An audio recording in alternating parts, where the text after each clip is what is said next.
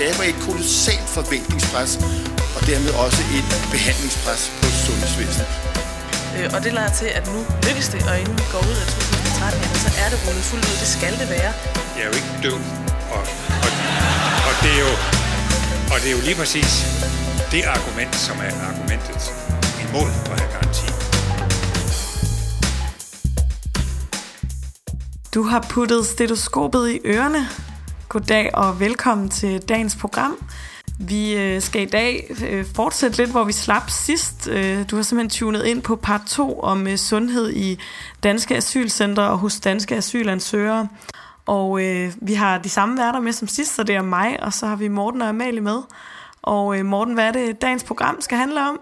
Øhm, først og fremmest, så skal vi høre afslutningen om, hvordan Fatima og Ahmeds liv blev, efter at de fik deres midlertidige opholdstilladelse i Danmark. Det er kurateret af Reza, så vi kunne ikke øh, forestille os, at det kunne være bedre på nogen som helst måde.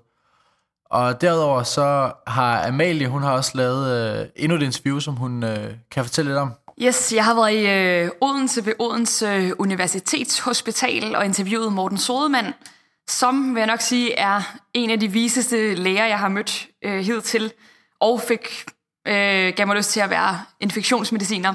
Men han skal give os nogle virkelig gode råd omkring, hvad man gør som læge i mødet med, med komplekse øh, patienter og uafklarede øh, symptombilleder og komplekse compliance-svigt med fokus på flygtninge og indvandrere øh, problematikker. Det lyder jo helt vildt spændende, så jeg synes da bare, at vi skal komme i gang med programmet og hoppe ud i det.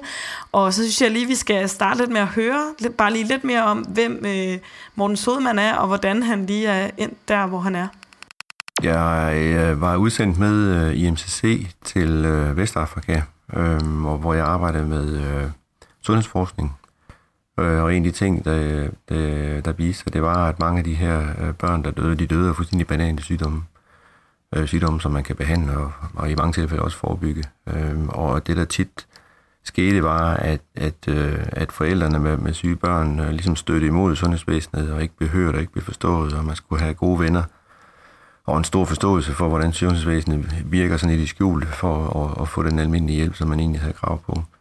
Da jeg så kom hjem og øh, startede min, min uddannelse til infektionsmedicin, og så kom jeg i sagens natur rundt på forskellige afdelinger og så, at, at øh, flygtninge indvandrere var, var ofte hvad skal man sige, parkeret i sundhedsvæsenet, men også i deres eget liv for den sags skyld, med, med uforklarede symptomer, og, og de øh, mødte, blev tit mødt med, med mis, mistillid og, og mistro, og, og, øh, og en udtalt forskelsbehandling, øh, som, som jeg tænkte, det må man kunne gøre bedre.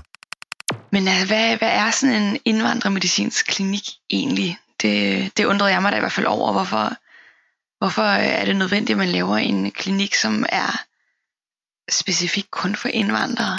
Da jeg foreslog faktisk, at vi øh, forsøgte at lave bare et ambulatorium øh, for komplicerede øh, helbredsproblemer blandt flygtninge indvandrere. Og øh, vi troede jo egentlig bare, at der måske var nogle, nogle stykker af dem, og, og så kunne man så øve sig lidt med dem sådan en, en fredag eftermiddags ambulatorium, men, men vi bad de praktiserende læge om at henvise øh, nogle af de sværeste patienter, de havde af den her type. Øh, og så troede vi, der kom 10, og der kom 100, øh, og pludselig så havde vi jo egentlig et ambulatorium, som var meget, meget stort. Øh, og så har vi sådan set bare lige så stille øh, og fuldt med øh, personalmæssigt, så vi nu er en, en, en 10-12 ansatte, øh, som arbejder sådan bredt tværfagligt med øh, at finde ud af, hvad er det egentlig, der er problemet. Men vores udgangspunkt er, at hver eneste af de patienter, der bliver henvist med de her komplekse problemstillinger, øh, skal vi lære af. Så, så hver eneste patient er der noget, der er gået galt med, øh, så det er vores pligt som sygehus at lære af dem. Så sådan kom de altså øh, i gang med indvandrermedicinsk klinik.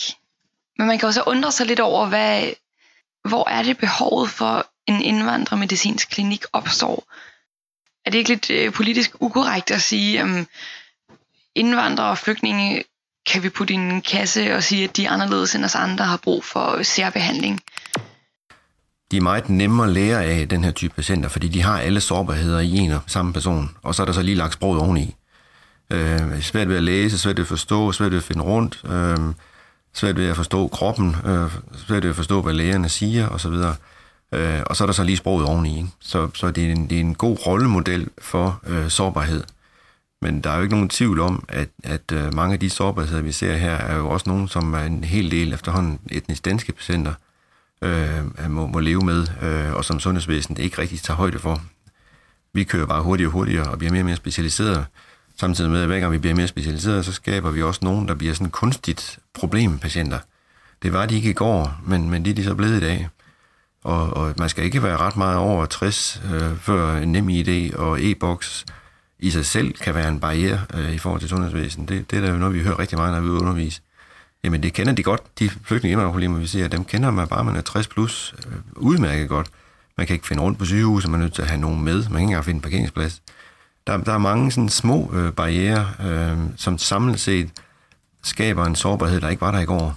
Der er ingen tvivl om, at det i tiltaget omfang bliver et, et, et biprodukt af hyperspecialiseringen på sygehusene, at der er flere og flere, som, som bliver problempatienter, uden at være det, men, men de er det, fordi organisationen er så skarpt skåret til øh, og hastighedsbetonet, øh, at der vil være flere og flere patienter, som har svært ved at følge med.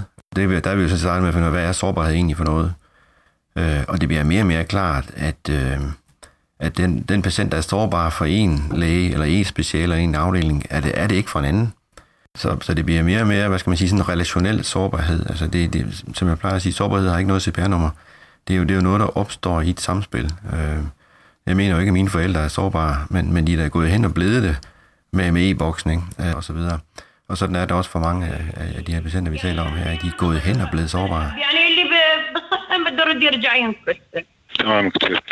Øh, de er der lyttede med sidste uge, genkender måske stemmerne her.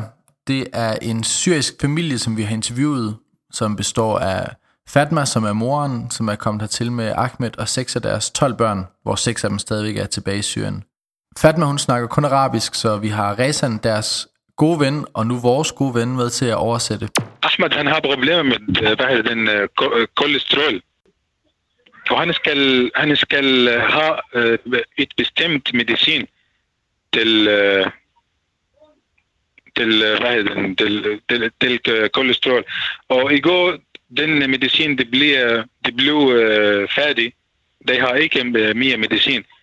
Og i det, det, du ved om i det, og i går, det var weekend.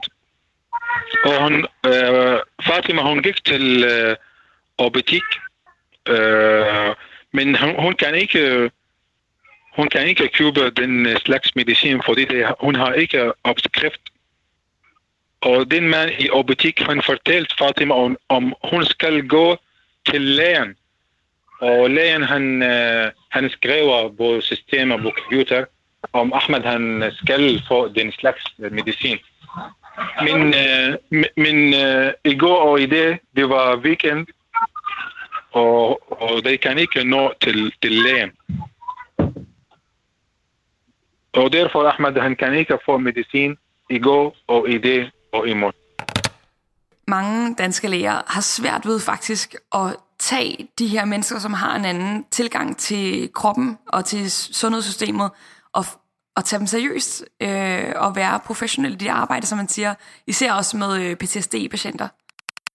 PTSD-patienter er jo blandt andet, hvis de er svært påvirket af det, meget, meget øh, svært ramt på hukommelsen, øh, og har en meget vækstende hukommelse. Så de kommer til at fremstå som sådan nogle irriterende, øh, non-compliante patienter, som man kalder det. Ikke? Øh, men hvor det i virkeligheden, da vi så fandt ud af, hvad det drejer sig om, jo bare skulle have en hjemmesygeplejerske og støtte og en sms en gang imellem, at så kunne man faktisk øh, hive dem op fra, fra et, et, et ja, nær død øh, til et fuldstændig normalt liv. Og det samme med HIV-patienter, øh, tuberkulosepatienter, at man faktisk kan hive dem ja, nærmest ud af plejehjemmet ikke? Øh, og, og tilbage i, i normal arbejdsfunktion øh, ved bare lige at give dem det lille ekstra nyk og den her lille ekstra støtte. Der, der er mange, historier, 1500 aha-oplevelser. Så det er i princippet jo nok en, en avanceret praktiserende lægefunktion på et sygehus, fordi vi øh, koordinerer øh, arbejdet på et sygehus. Vi får det normale sygehus til at fungere normalt, selvom der er, er brune øjne og tørklæder og sprog og tolke involveret i det. Så, så øh, der var, var masser af grund til at, at uddrage så meget øh, læring af de, af de her patienter som muligt, fordi det viser, at det var på mange, mange niveauer øh, et problem, at man simpelthen holder op med at være professionel. Så vores opgave... Øh, hvad du mener med, at man holder op med at være professionel? Jamen, ja, jo, man, man gør ikke det, man plejer at gøre. Man følger ikke retningslinjer, når man skærer hjørner af. Øh, færre kontroller, mindre øh, henvisning til rehabilitering. De får ikke de avancerede behandlingsmuligheder. Øh, de bliver ikke inddraget, som man gør i dag ellers med patienter i, i beslutninger, fordi man tror ikke, de kan finde ud af det, man tror ikke, de kan forstå det, eller som det er ofte tilfælde, der er ikke nogen tolk med. Mm. Og så bruger man familiemedlemmerne, som jo ikke altid er de skarpeste tolke, og heller ikke altid skal være det, osv. Så, så, så øh, på en lang række mulige øh, fronter kan man se lige fra forebyggelse, at de bliver ikke tilbudt forebyggelse, til adgang. Øh, de, de kommer skævt ind i sundhedsvæsenet. De kommer ind via 112 og skadestuerne, i stedet for via den praktiserende læge, fordi de ikke synes, de bliver, bliver hørt på den måde, de gerne vil, øh, og har måske også en anden forståelse af, hvornår man går til læge osv. Og så til, hvad de rent faktisk får udbytte på sygehuset. Det synes jeg er det mest interessante i det, at når man så er kommet ind i det her danske sundhedsvæsen, så må man jo også forvente, at vi arbejder ensartet og uden hensyn til, til øjenfarve og hudfarve. Men det gør vi altså. På, på en lang række fonder øh, producerer vi et andet produkt, om så må sige, til, til, øh, til sårbare patienter, end vi gør til, til alle de andre. Det er som om, at, at læger holder op med at være læger, lige så snart der er noget med sprog, og det samme gør sygeplejersker. Jamen hele sygehuset holder op med at være et sygehus, når der kommer sådan noget grus i maskineriet. Det gælder så ikke kun flygtninge indvandrere, vi fundet ud af, men, men det var der, vi startede. Så Morten Sodemann stiller altså her skarpt på, at, at sårbare patienter simpelthen ikke får en lige så professionel behandling fra det danske sundhedsvæsens side som, som andre patienter. Og øh, vi vil selvfølgelig gerne høre Fatima Rezanad, hvad de siger til det. Hvordan de som, må man sige, sårbare patienter oplever det danske sundhedssystem. Du vil, mås- øh, du vil måske, når man går til lægen, her i Danmark, lægen fortæller, hvis man har problemer, det bedste er, at du drikker vand, så det bliver frisk. Okay, Morten, hun synes, øh, hun synes at øh, sygehuse eller hospitaler i Syrien, det, det er bedre end, øh, end, øh, end sygehuse eller hospitaler her i Danmark. Og hun synes, at øh, øh, dansk øh, systemer med behandling syge mennesker, det er lidt langsomt, og, og måske, og, og hvad er den, øh, øh, hun siger, det er lidt langsomt, og de, de, de giver ikke øh, medicin til, øh, når, når man bliver syg, kan man, man kan ikke få uh, medicin. Igen, igen, vi snakker om uh, den uh, danske system med behandle syge mennesker. Hun synes, at det er meget langsomt. For eksempel, uh, hendes Ahmed, han har mange, han har forskellige slags uh, problemer, og han skal, uh, han skal få medicin. Og da han, da han var i sygehus i januar, for to måneder siden, han, uh, de i sygehus, de fortalte ham, om han skal, uh, han skal, til, han skal igen til sygehus til oktober. Så det er fem måneder. Han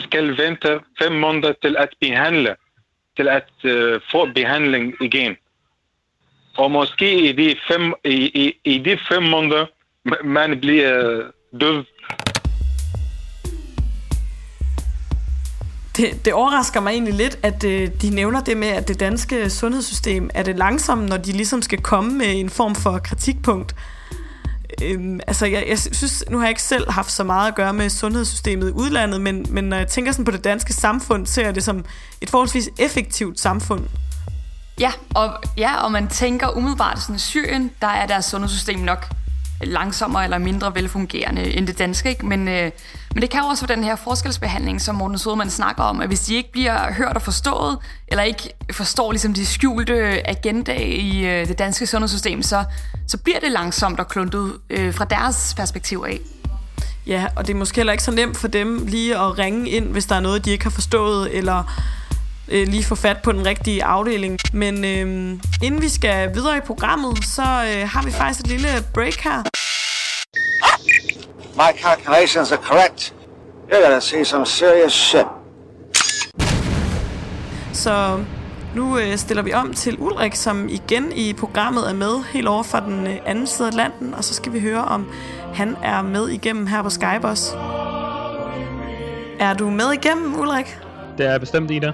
Det lyder godt. Vi er glade for, at du vil være med i programmet igen i dag, på trods af, at du stadigvæk sidder over i USA. Det gør jeg nemlig. Øhm, herover der er det midt på dagen, og over hos jer der er det ved at være aften, ikke sådan? Jo, lige præcis. Den er lige lidt i ni herover. Øhm, I der forskernyt i dag, det skal handle lidt om vacciner. Øhm, jeg kunne godt tænke mig at starte med et helt andet sted. Øh, I øjeblikket der arbejder jeg på det hospital, der hedder St. Jude Children's Research Hospital, som ligger i Memphis, Tennessee. Og på hospitalet her, der bruger man bogstaveligt talt milliarder af kroner hvert år på at behandle og forske i børnekræft. I den vestlige verden, der er børnekræft den hyppigste medicinske dødsårsag blandt børn. Selv dengang, hvor børnekræft var sværere at behandle, skyldtes børnedødeligheden først og fremmest børneinfektionerne. Øhm, og så tænker jeg, at det var, det var lidt interessant, at det er det, vi skal snakke om i dag, for du har jo fundet en helt ny øh, artikel øh, fra New England Journal of Medicine. Og kunne du tænke dig lige at rise op, hvad den handler om for vores lyttere? Ja, det kan du tro. Øhm, det er som sagt fra New England Journal of Medicine, og øh, det er sådan et observationsstudie, hvis man kan sige det sådan, øhm, af en øh, Amish population over i Ohio, øh, USA's største på omkring 32.000 mennesker, hvor at der er to mænd fra den her population, som har været en tur på Filippinerne. Og øh, da de kommer hjem, så er de så blevet smittet med mæslinger. Og øh, det er sådan, at i den her Amish population, der er størstedelen ikke vaccineret. Øhm, så det er faktisk kun øh, det er 89 procent, der ikke er vaccineret. Okay. Og så skete der jo det, at de havde en øh, regelret epidemi. Ja, det havde de. Det er faktisk øh, den, øh, den eneste epidemi, eller det største epidemi, der har været i øh, to årtier over i øh, USA. Og øhm, det var sådan, at grund til, at der kom en epidemi, var fordi, at der gik noget tid før, at det blev opdaget hos de her to mænd. Så der nåede faktisk at blive 380 personer smittet med, øh, med mæslinger. Og det er jo virkelig interessant, at man har en epidemi med en sygdom, som næsten decideret har været udryddet i USA siden 2000. Det er simpelthen en sygdom, man ikke ser længere, og det er jo øh, fordi, at øh, vi er så heldige, kan man sige, at øh, mæslinge øh, patogenet kun kan øh, leve i mennesker. Så mennesker er det eneste kendte reservoir for sygdommen, så hvis vi udrydder det hos menneskerne, så udrydder vi også sygdommen. Men alligevel sker der så sådan nogle her ting. Øh, det synes jeg var meget bemærkelsesværdigt. Ikke mindst, at de her, øh, som du siger, Amish-folk, øh, de øh, har fravalgt vaccinationen, fordi at det ligesom ikke passer ind i deres øh, religion, hvor de uh, frabeder sig moderne teknologi. Men samtidig har to af dem altså været i Filippinerne, og jeg tænker, at de nok ikke kørt i hestevogn hele vejen til Filippinerne. så, så det er sådan lidt, de vælger at vrage lidt, og der kunne man måske ønske sig, at de vil vælge nogle af de ting, som gør, at man kan forebygge nogle af de her øh, meget forebyggelige øh, børneinfektioner. Ja, og jeg vil sige, at øh, noget andet interessant ved artiklen er også, at den viser, at øh, den øh, omkringliggende baggrundspopulation i Ohio, de har altså en vaccinationsrate på 95 procent, og de viser i artiklen, at selve udbruddet, det ligger altså i de her, øh, den her Amish population og spreder sig ikke yderligere ud over det. Så længe at baggrundsbefolkningen altså har den her generelle høje vaccinationsrate, så er, så er der altså en vis beskyttelse øh, mod mæslinger. Helt bestemt. Så det man ser der, det er den her herd immunity, eller flokimmunitet. Øh, ja, præcis. Øh, og en anden forklaring kunne vel også være, at der trods alt er en rimelig stor opdeling i USA, i hvert fald så vidt jeg ved, at øh, folk, der bor i Amish communities, de øh, lever rimelig isoleret. Ja, helt sikkert. Det, det snakker de også om i artiklen, men de skriver da også, at det er på trods af social kontakt, at, øh, at den, den ikke ses øh, spredes, men det har helt sikkert noget at sige. Og øhm, noget andet, som du sagde tidligere, at, at de jo frabeder sig den her vaccination. Jeg tror faktisk lidt, at øh, de ligger op til i artiklen, at synet er ændret en lille smule, fordi det er jo sådan, at da øh, sundhedssektoren derover finder ud af problemet omkring... Øh, øh, omkring det her udbrud, så går de jo ind og hjælper og tilbyder vacciner øh, til dem, der allerede er eksponeret, men ikke har fået nogen symptomer endnu, og de isolerer de folk, der er syge. Og ja, helt sikkert. Og, Men man kan også sige, at der er de jo blevet skræmt godt og grundigt. Um, og det er måske også en af de ting, man skal huske i forhold til hele det her anti-vaxxer, øhm, hele den her anti-vaxxer movement kommer i en tid, hvor man ikke har set de her børnesygdomme i flere årtier. Øh, da vaccinerne først kom ud og blev populariseret i, løbet i, efter 2. verdenskrig, der, kan, der kunne folk ligesom huske en tid, hvor børn reelt fik de her sygdomme øh, og døde og havde frygtelige, øh, frygtelige sygdomsforløb. Øhm, og den er ligesom ikke en del af den kollektive bevidsthed længere. Ja, og det er netop den her artikel jo et virkelig godt eksempel på, fordi at det er en yderst smitsom sygdom, mæslinger, og man ser, hvordan at bare det, at to mennesker har fået den, når de så kommer i en omgangskreds, hvor der ikke er nogen, der er vaccineret, eller meget få, der er, så spreder det sig altså lynhurtigt og til rigtig mange mennesker. Så vi må håbe på, at det i stedet for den her udvikling, så måske går udviklingen af geneorm og kopper og så videre, som reelt ikke er sygdomme længere, fordi de er udryddet på stort set på verdensplan. Men øh, jeg fandt faktisk lige en enkelt artikel også øh, fra JAMA, som jeg også lige vil linke til inde på vores øh, hjemmeside, hvor et lille øh, review, en opgørelse af de forskellige udgivelser, der har været i løbet af de sidste årtier omkring øh, mæslinger i øh, USA, hvor de netop også finder, at øh, over halvdelen af de tilfælde, der har været af mæslinger, der har været 1416, de øh, kommer fra øh, folk, der ikke har nogen mæslingvaccination. Øh, og så kigger de også på kihoste, hvor de finder nogle lignende resultater. Øh, så den, og så New England Journal of Medicine artiklen, vil jeg selvfølgelig øh, linke til inde på vores øh, hjemmeside, stetoskopet.nu, øh, under forskernet.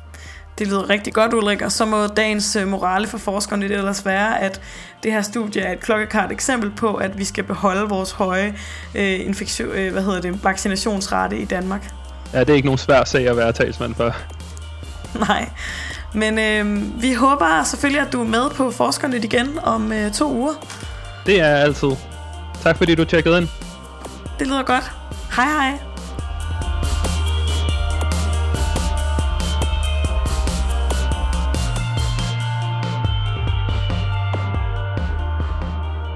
Morten Sodemann, da I startede Indvandrermedicinsk Klinik op, hvordan, hvordan ændrede I så den tilgang, som I har til patienterne? Hvad var det, I begyndte at gøre anderledes i forhold til, hvordan man arbejder på en almindelig afdeling? Vi havde jo den holdning, at det vi plejer at gøre, det dur ikke. De her patienter har fået skrevet 9 milliarder journaler.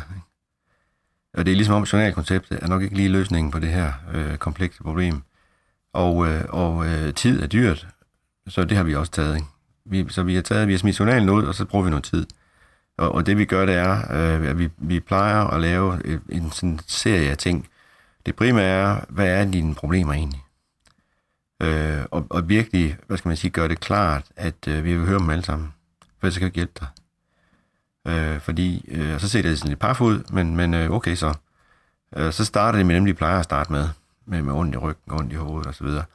Øh, men så efterhånden, som de finder ud af, at der er tid, og vi egentlig bare sidder og, og tager noter, og det er deres ord, øh, så er det ligesom om, at man kommer over i den anden hjernehalvdel, øh, og man kan begynde at tale om nogle af de andre ting, der man har på listen, men som aldrig kommer frem til, fordi der er ikke tid for lægen, og der er ikke tid for socialrådgiveren, der er aldrig tid til det. Ikke?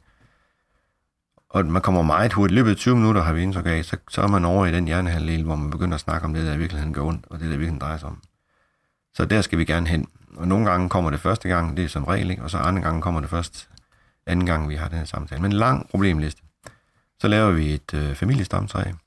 Øhm, og det gør man jo blandt andet for at få en overblik over det sociale netværk. Ikke? Øh, har du overhovedet nogle venner hver dag? Ikke?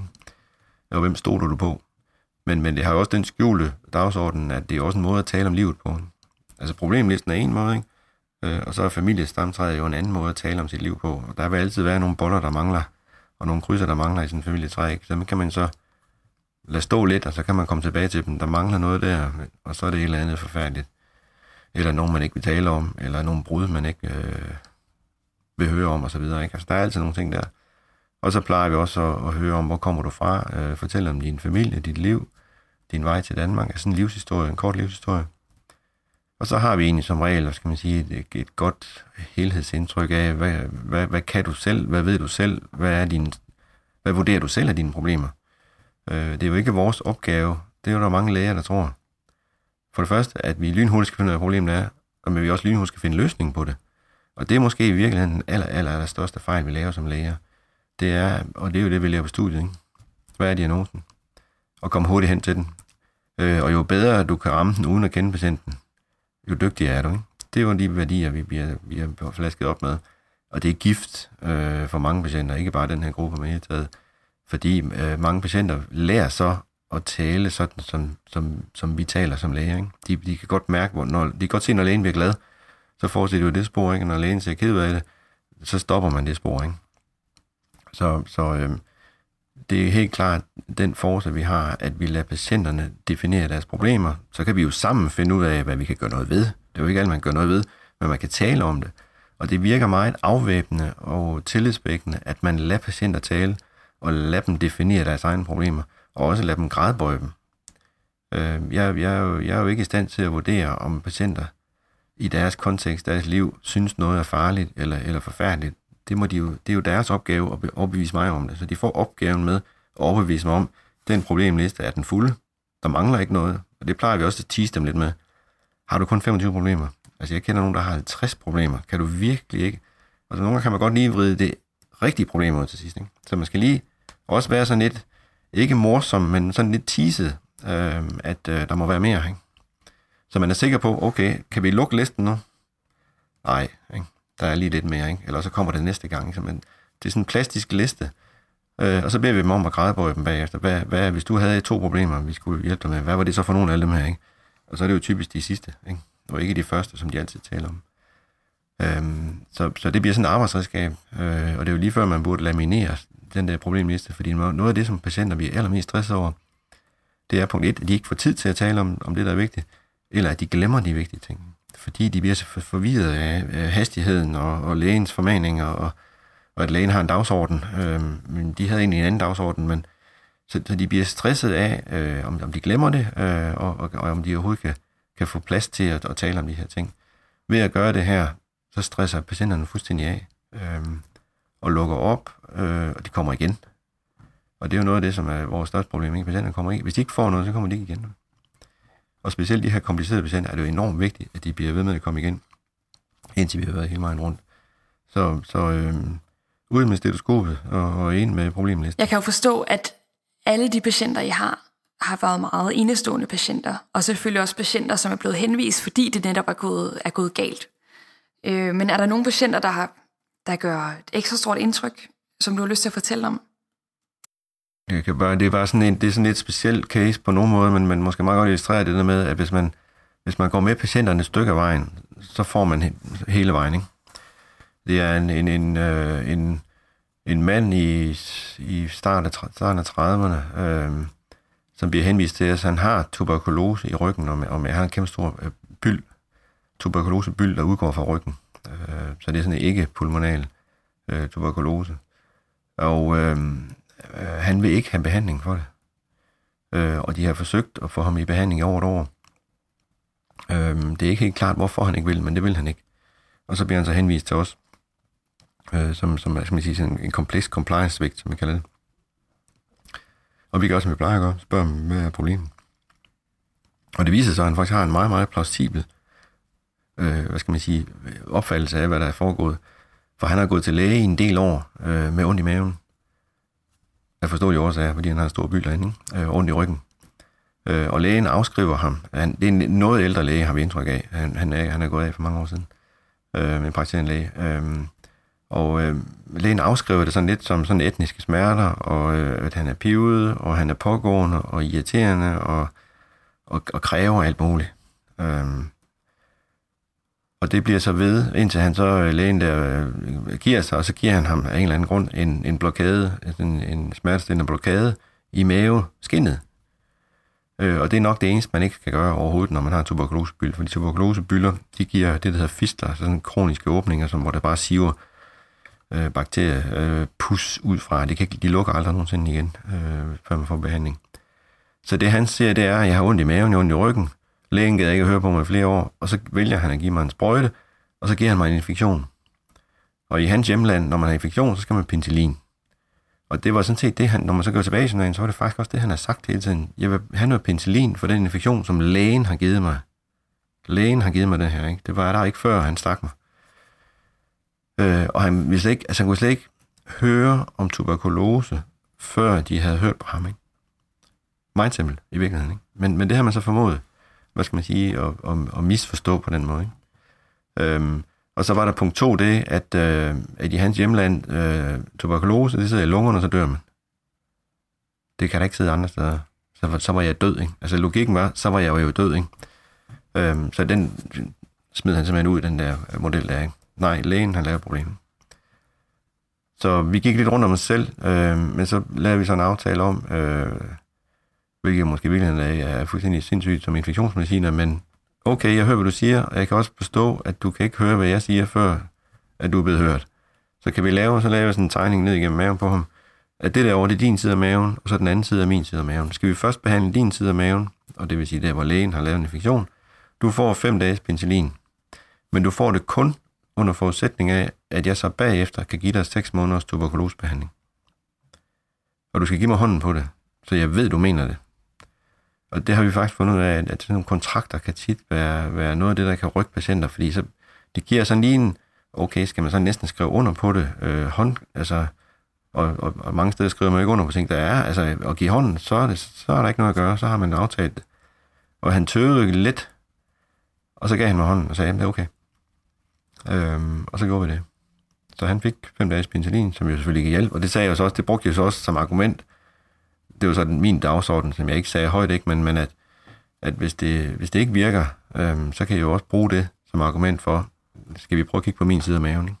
Men han fik ansvar, han fik sin egen del af maven, han fik en, en, en, øh, en indrømmelse, han fik en, en behandling, som han havde bedt om, i hans logik, og som jeg faktisk udmærket godt kunne forstå. Og øh, så fik han så tuberkulosebehandling bagefter.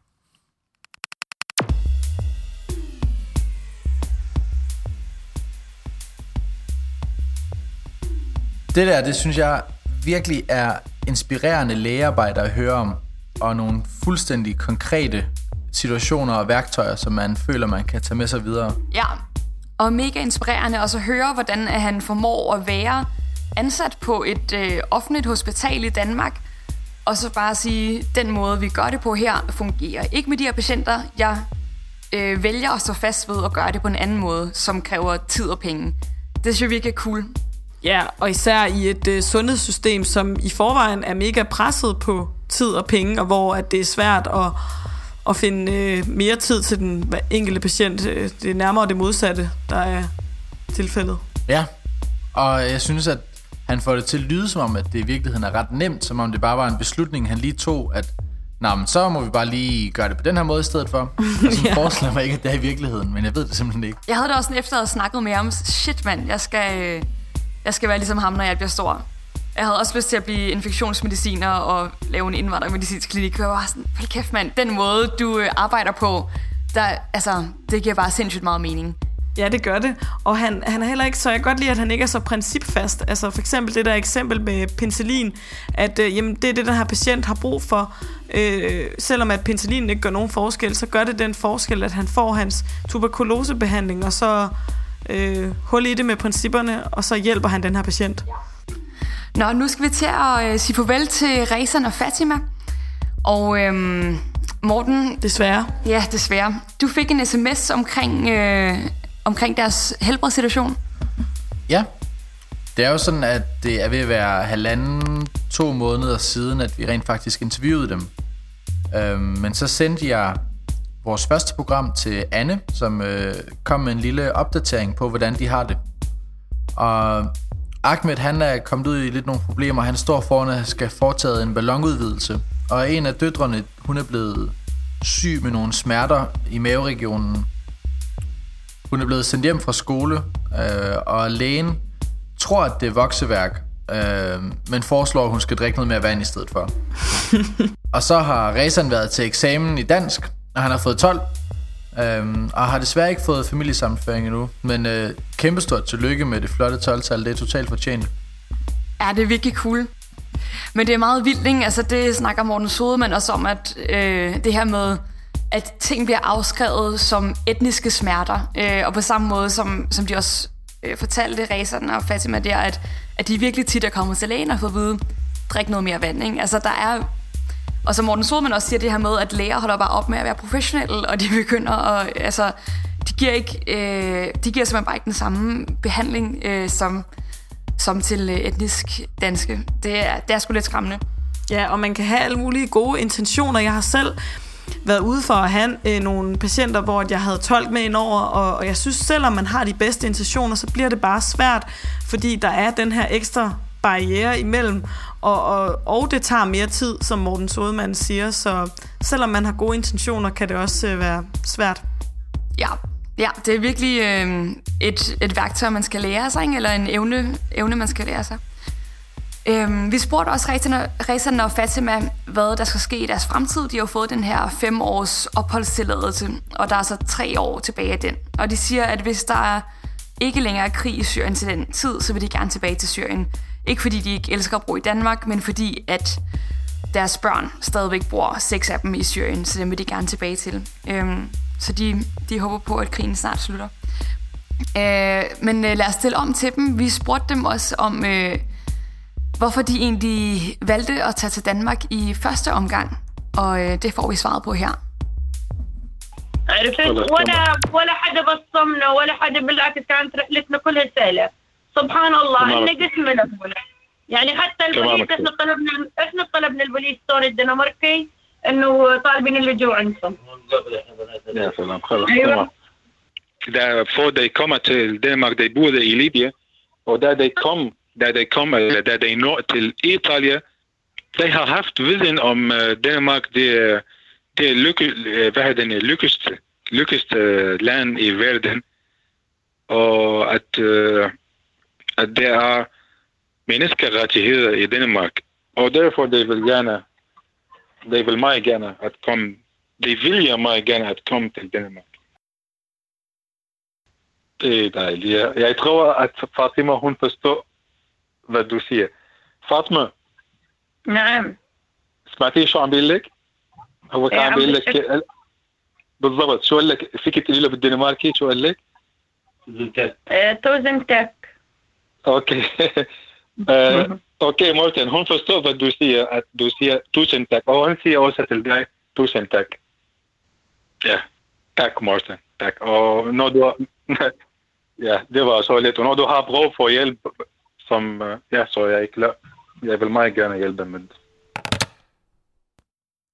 det. Var alt, hvad vi fik lov til at lytte til af Fatma og Rezans historie. Og I skal have tusind tak, fordi I stillede jeres historier og jeres oplevelser til rådighed. Og tusind tak, fordi I gad være med. Det har været inspirerende, og det har været rørende at høre alt det, I havde at sige. Det har helt klart gjort, at vi har været enormt stolte over at få sendt det her program ud, og vi synes, at øh, I har været med til at løfte det. Men øhm, før at, at I bliver alt for sovmodige tilpas, så har vi stadigvæk lidt tilbage i programmet. Vi har nemlig øh, en sidste lille lyd fra Morten Sodemann, som vil fortælle lidt om, hvad han øh, forestiller sig og håber på for fremtiden af indvandrermedicinsk klinik. Komplekse problemstillinger er jo altid, hvad skal man sige, forældreløse. Ingen af dem, ikke? fordi de er dyre, og de er svære, og, og det kræver en enorm setup. Øh, så, så jeg tror jo, på den måde tror jeg, vi er kommet for at blive, fordi vi, vi kan noget af det, som de andre ikke hverken kan eller vil. Nemlig at tage sig tid til at finde ud af, hvad er det egentlig, der er problemet her. Ikke? Altså, jeg håber på, at der er en klinik i hver region, øh, som er sådan en referenceklinik, hvor man, som vi gør her, lærer af patienterne. For der er ikke nogen tvivl om, at der er hvis vi stadigvæk nu efter 1500 patienter og 8 år kan sige, hold op, kan man også lave rod på den måde her, øhm, så er der stadigvæk behov for det. Bare i den her region. De andre regioner har, nu er der så kommet en klinik i, i København på Hvidovre, ikke? men der er jo ikke nogen på, i Region Sjælland, der er ikke nogen i Region Midt, der er ikke nogen i Region Nord, og heller ikke nogen tegn på, at de fleste regioner lige står for øh, at, at, at komme videre med det. Øhm, der bør være sådan en i hver region, og det bør være et, et, et, øh, en, øh, en højt specialiseret funktion, for det er faktisk svært. Og så vil jeg gerne have, at øh, hvis jeg må drømme videre, at, øh, at det her bare bliver en del af et tilbud til patientstøtte funktioner som speciale på de her sygehus, for det er virkelig ved at blive for tydeligt, at, øh, at vi er for dårlige til patienter, der ikke selv ved, hvad de fejler, og som ikke kan finde rundt. Det bliver et kæmpe stort problem, og det er hammerende dyrt, og alle ved det og ingen ved, hvad de stiller op med det. Men jeg synes faktisk, at løsningen er, er let. Det er, at man har sådan et team, som man kan ringe efter, og som kan støtte patienter. Man har det til narkomaner i København, socialt øh, sygeplejersker, som tager med dem på sygehus, og det har jo revolutioneret i mange tilfælde øh, narkomaners hospitalophold, fordi man afbøder de problemstillinger, der tit er omkring øh, narkomaner for eksempel. Øh, hjemløse har man også lavet nogle tiltag omkring, ikke? Så, så det er ikke ukendt. Øh, det skal bare udbredes til alle patienter, fordi alle patienter kan blive sårbare pludselig. Og med disse ord, så øh, siger vi tak til Morten Sodemann. Øh, ja, det var godt nok inspirerende, synes jeg, at høre hans vinkel på det her. Det var virkelig nice. Der er fandme mange fede ord, han kommer, han kommer med. Helt sikkert, og, og nu snakker han meget om det der med, at det kræver tid, og så kan der måske sidde nogen og tænke sådan, jamen det har vi slet ikke ressourcer til, og der bliver sparet alle steder lige nu. Men, men det han netop kommer frem til, er jo, at, at det er den her måde, man kan hjælpe de her patienter på, og de ender alligevel med at blive en meget tungere byrde for vores system, hvis vi ikke får, får hjulpet dem i tide, ja. hvis man kan sige det sådan. Ja, og lige så fint det er, at, at vi øh, er blevet så specialiseret, vi er i det danske sundhedssystem, lige så meget bliver det også bare et system, der går hurtigt, og som fungerer godt for dem, der kan følge med i det tempo. Øh, og det er også det er virkelig fint, at der er nogen, der, der opdager det og tager hånd om det, så det ikke bliver et elitært sundhedssystem. Øh. Ja.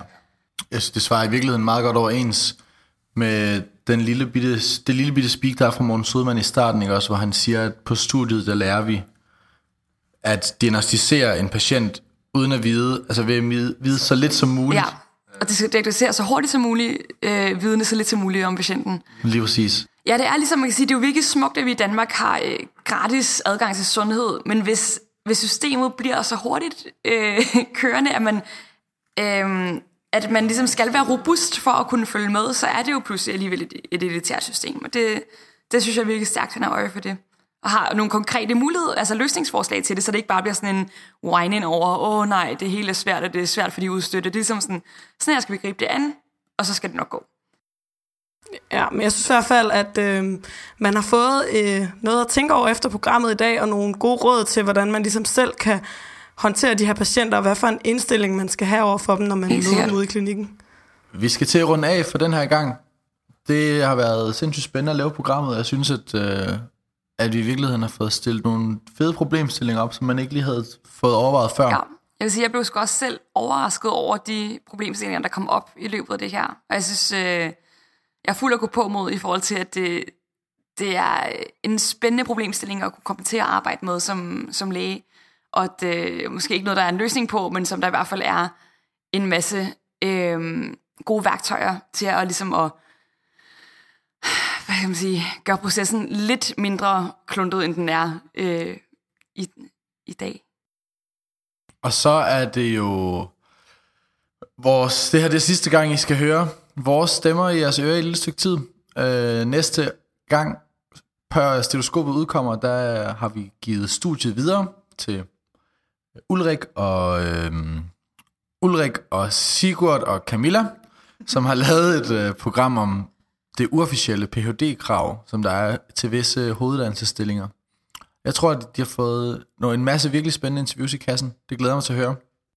Ja, jeg glæder mig også helt vildt, altså, fordi det er jo virkelig noget, der sådan er oppe, når man også er studerende lige nu, det der med, skal man forske, mens man studerer, og skal man have en Ph.D., når man øh, bliver færdig for at få den øh, hoveduddannelsesstilling, som man går og drømmer om. Helt sikkert. Jeg vil, jeg vil jo gerne oprette en indvandrermedicinsk klinik, når jeg bliver stor. Så er det ikke også, at du vil være psykiater sidste afsnit? Nej, jeg vil gerne være infektionsmediciner nu. Nu er der være Morten.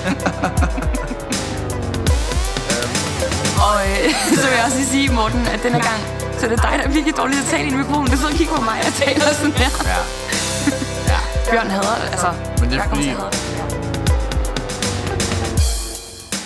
Dagens program er som sagt ved at være slut, men til allersidst her, så skal vi lige stille om til overlægens bord.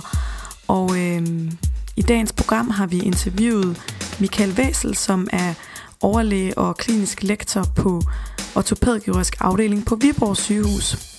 Og Michael han øh, snakker lidt om, hvorfor man som læge skal vælge at arbejde i provinsen på et regionshospital frem for inde på de store specialiserede hospitaler i for eksempel Aarhus og København.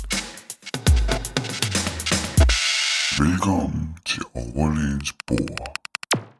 Hvis man skal rekruttere læger til det jyske, eller det kan også være nede på Sydsjælland, hvis man skal det, øh, jeg, tror det jeg tror, det er rigtig svært. Man er nødt til at skulle ud og se, hvordan tingene ser ud. Jeg vil starte med en lille fortælling. Vi havde en, øh, vi havde en, en studerende, fra København, som kom på besøg herover, som skulle være her i det, I kalder tidlig obligatorisk klinik, eller det, man kalder TK. Og øh, hun har valgt Jylland, uvist hvorfor, men øh, hun har aldrig været her før. Og hun var så i Viborg og var en øh, uge her. Og så, øh, da hun så var færdig, så spurgte jeg hende sådan om, hvad der har været det mest spændende. Jeg regnede selvfølgelig med, at hun sagde, at hun havde syntes, at vi havde været søde og rare og dygtige og sådan noget. Man sagde, det, der overraskede hende mest, det var faktisk, at Viborg det var sådan en rigtig hyggelig by med biograf og banegård og øh, svømmehal og teater og alt muligt. Og jamen, det var enormt hyggeligt at være her i, i byen. Så sagde hvad har du forestillet sig? Men jeg forestiller mig, det var det, ligesom alle rød bare være. Og, og det er måske nogle, nogle af det, vi er op imod, det er, at folk de tror, at øh, når man kommer på landet øh, herover, så er Morten Kok, øh, tiden er ikke helt over endnu. Men at der er kommet internet og tv og biler, og det er ikke længere væk, end at man faktisk kan nå Østkysten, og det gælder så Aarhus eller København, inden for ganske kort tid.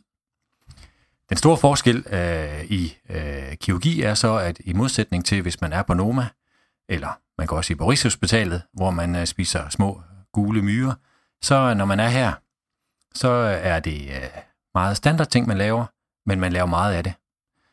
På de højt specialiserede afdelinger, der kan man tit komme til at lave ting, som er meget prestigefyldte, men der er få patienter. Her, der laver vi tit noget af det, man kan sige standardkirurgi, for eksempel brækkede hofter, men de brækkede hofter, dem er der mange af. Så hvis du er rigtig, rigtig god til basiskirurgi, så kan du gøre noget for mange mennesker.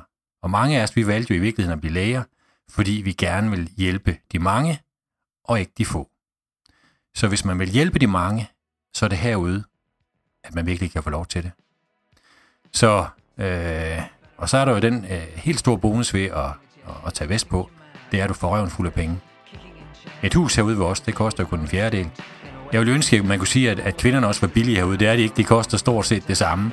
Øh, men de er lige så kønne, øh, og, og de er mindst lige så søde. Så hvis man vil noget med sit liv, have råd til ferie og børn og familie, og have et spændende arbejde under for mange, så tager man ud vestpå. på.